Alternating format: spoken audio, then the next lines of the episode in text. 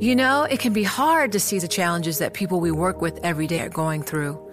Invisible struggles like stress and burnout, caregiving for a loved one, or being misunderstood.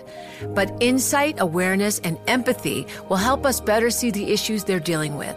And that can make us and our companies healthier too. I'm Holly Robinson Peete. Join us on The Visibility Gap, a new podcast presented by Cigna Healthcare. Download it wherever you get your podcasts. You know success when you see it, or you think you do the people in the spotlight. But what about those small business masterminds who succeed at making their money work harder?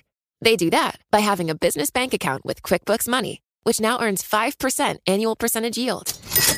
Making your money work as hard as you do? That's how you business differently. Learn more about QuickBooks Money at quickbooks.com slash 5APY. Banking services provided by Green Dot Bank, member FDIC. Only funds and envelopes earn APY. APY can change at any time.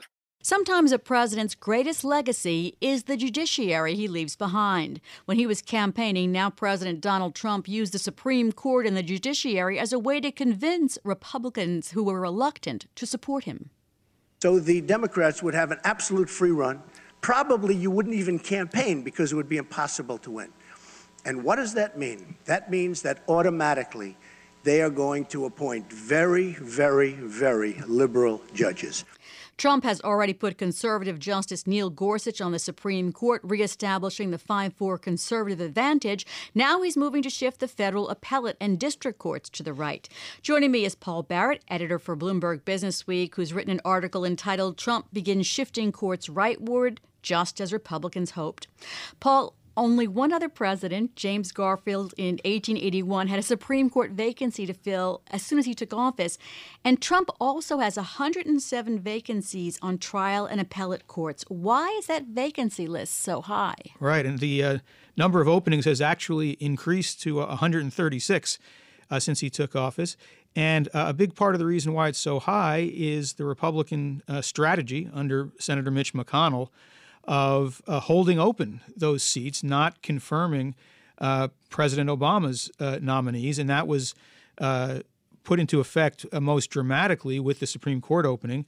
Uh, you had Justice Scalia, who died unexpectedly in February of 2016. Um, and his, and that seat just stayed open, even though Obama nominated Judge Merrick Garland to fill it, um, and it was held open until President Trump took office. When people think of presidential judicial appointments, they usually think about the Supreme Court.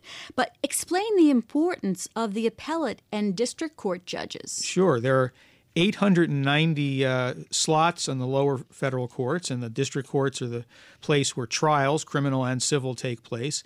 And the uh, federal circuit courts are the appellate courts uh, where the losing party can uh, can appeal. And from the circuit courts, uh, a small number of cases are filtered up to the Supreme Court, some 70 or 75 a year.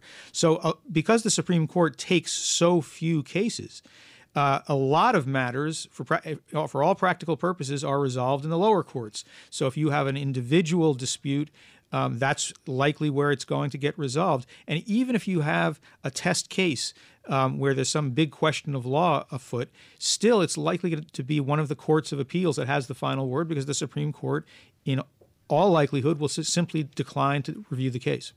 Trump outsourced the Supreme Court pick to two establishment conservative groups. Is he doing the same with the other vacancies? Yes. The uh, Heritage uh, Foundation in uh, Washington and the uh, Federalist Society, which has chapters all over the country based at law schools and elsewhere, uh, are playing a significant role in, in advising uh, uh, President Trump's uh, White House staff, um, as they have played that role for past Republican presidents. So this is not anything new. these outside groups basically are kind of recruitment vehicles.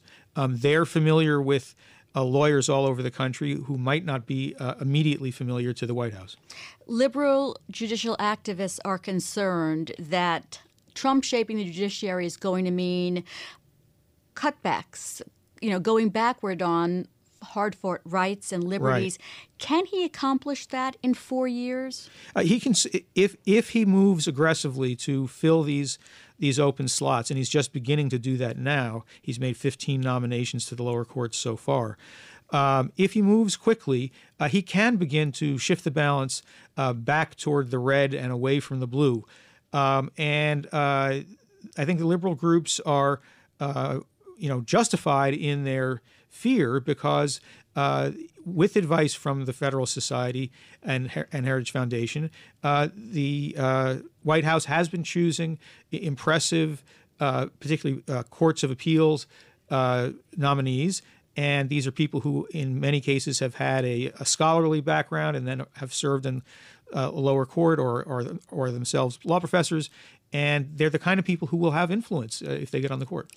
I take it they're all very conservative. Is there any chance that some of them will not get through? Well, yes. I mean, in, in any administration, there's usually, at least at the fringes, um, some uh, nominee, judicial nominees uh, who become the focus of, of controversy, and that is already true um, with uh, the Trump nominees. Uh, there's a, a, guy named uh, Damien Schiff and, and, a Kentucky lawyer named John Bush, and both of them, as it happens, uh, were prolific uh, bloggers in their earlier life and uh, gave expression to what I think it's safe to say are some rather far right uh, political views, which is fine if you're just a blogger, but can become uh, embarrassing if you're up for confirmation. And I think those two in particular um, may uh, find themselves uh, with a fight to get through the Senate. It's a very important topic, a great article. Thanks as always for being here. Paul Barrett, sure. editor for Bloomberg Business Week.